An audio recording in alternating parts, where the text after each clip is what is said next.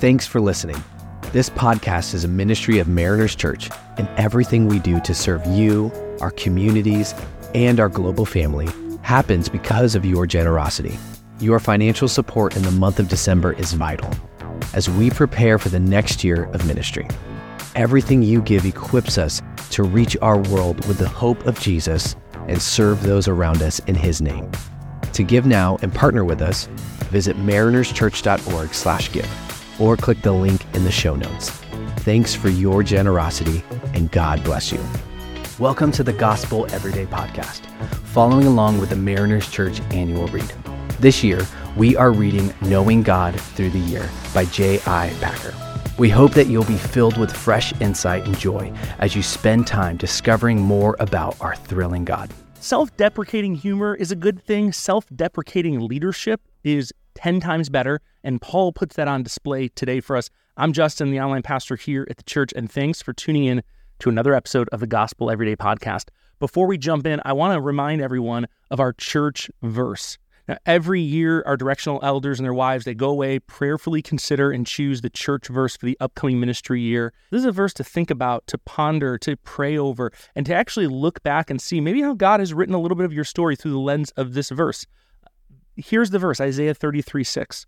The Lord will be the sure foundation for your times, a rich store of salvation and wisdom and knowledge. The fear of the Lord is the key to this treasure.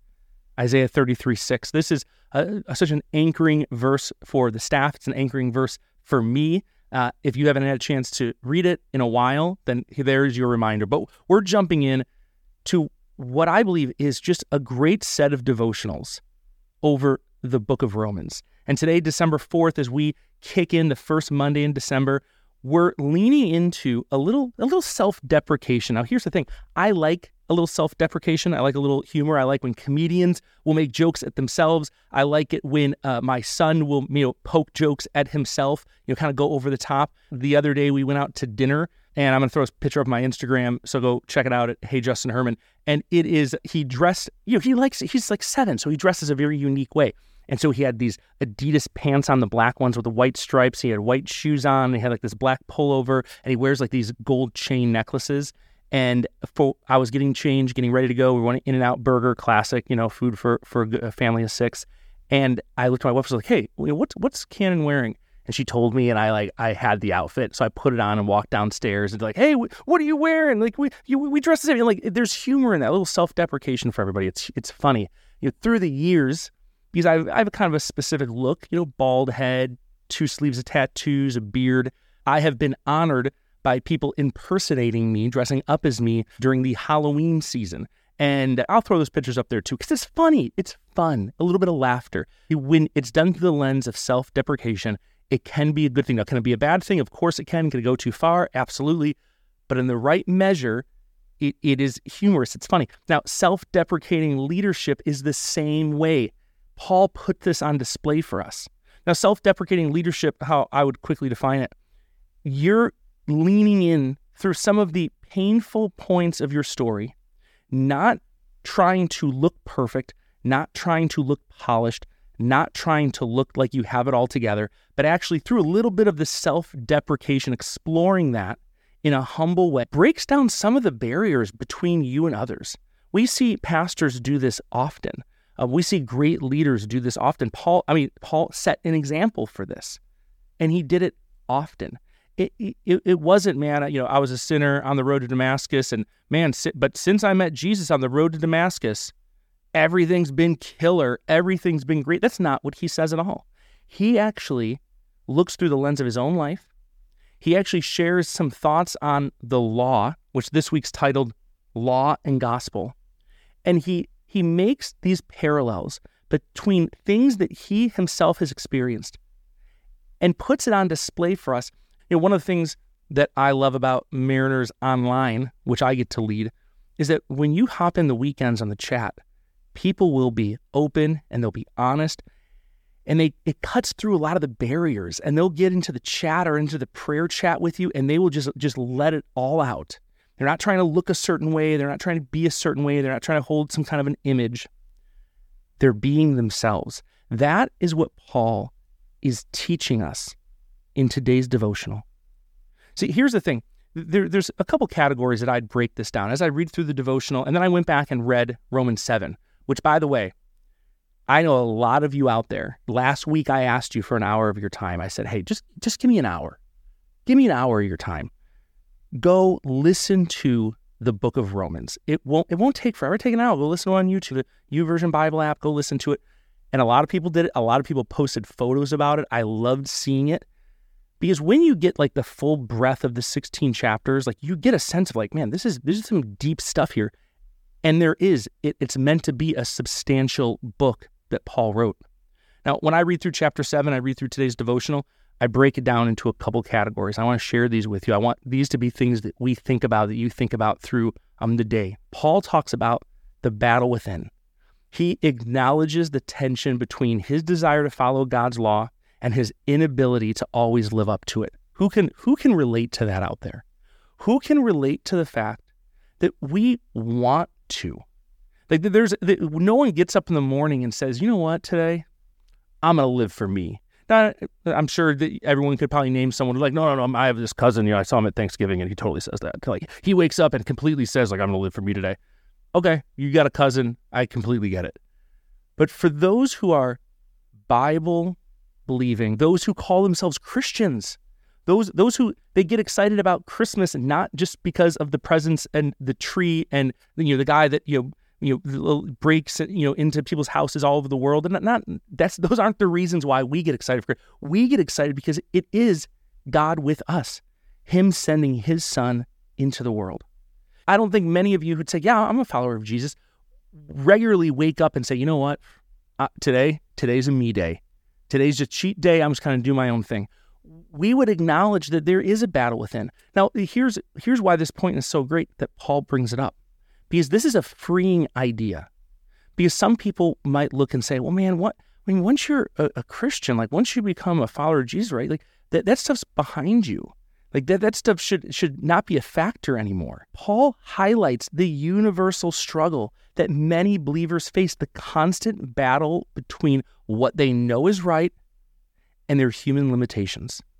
Uh, here's the thing number two the law as a mirror. He hits the right self deprecating tone here. Paul amplifies the role of the law in revealing the human inadequacies. He recognizes the law's purpose in exposing our sinful nature and making us aware of our need for redemption. Paul's self criticism, which is a thing a lot of us struggle with, being able to just look in the mirror, that's the one place you shouldn't be able to lie to yourself. When you look in the mirror and you see what's looking back at you, there's sh- you might lie and deceive or try and kind of keep it up a certain look with people, a certain attitude with people, but you cannot deceive yourself. Paul models the self-criticism that he he serves up to himself as a reminder that even the most devout followers of God, the most devout Christians, even they struggle stumble, and fall short of the mark. Here's the third thing I, I want to hit on the, the frustration of inconsistencies. I read today's devotional and I get this deep sense of Paul's reflection as it reveals his frustration with the inconsistency that plagues his actions. Who can relate to that? Who can say, man, I, as I look back the last six months, I have not made the mark in a lot of different ways. Maybe in the, the business way, I haven't done it. Maybe, maybe, you know, I've actually raised my voice to my kids a little too much. You know, I feel like I can count more arguments than I can count date nights with my spouse. Like there's there's a miss that's happening somewhere. He expresses, Paul expresses his deep desire to do what's right, yet he finds himself succumbing to sin often. This honest admission exposes the vulnerability I serve on a couple ministry teams. I've done rooted, like I, I, I have ran out of fingers. I've done rooted so many times. I've gone on faith adventures. I've done so many things. But even, and by the way, and this is good, this is okay. Even the most devoted individuals can struggle and fear, feel disheartened by their own shortcomings. I don't know if you can relate to that. I know that I can relate to that. Yeah, I this, this overwhelming sense sometimes that, man, I feel like I'm going to be found out a little bit. I feel like the day is going to come where they figure out that God figures out that, like, hey, you know, Justin actually it, it is a little bit of a screw up. Like he, he's a little bit of a, like a constant mistake maker. You know, do, do we want this guy around still? Like, uh, do, do we, like, are, are we all in on him?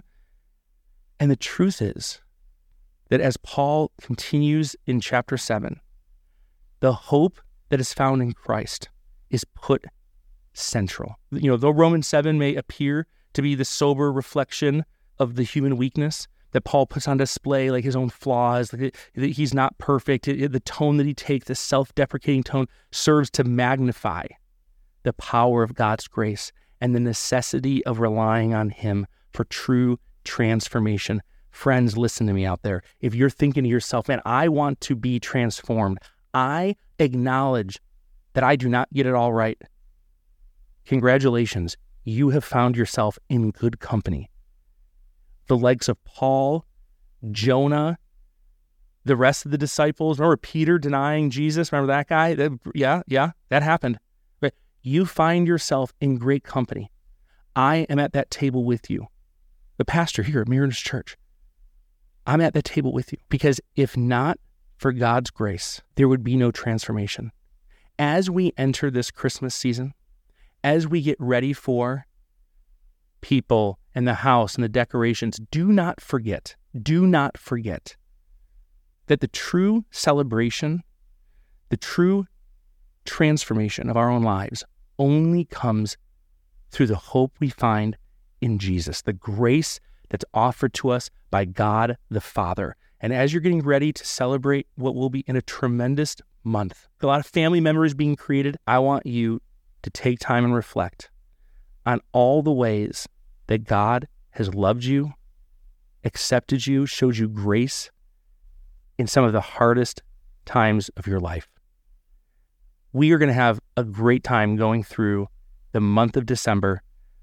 Do not forget, wherever you are and however you're joining us, you are part of Mariners Church. We love you. We'll see you later. Thanks so much for making the Gospel Everyday podcast an important part of your day. Hit that subscribe button if you haven't yet, and we'd love it if you could take a few moments to rate and review the podcast. Tune in tomorrow for brand new content. If you'd like more information about Mariners Church, download the Mariners app at your favorite app store or visit marinerschurch.org.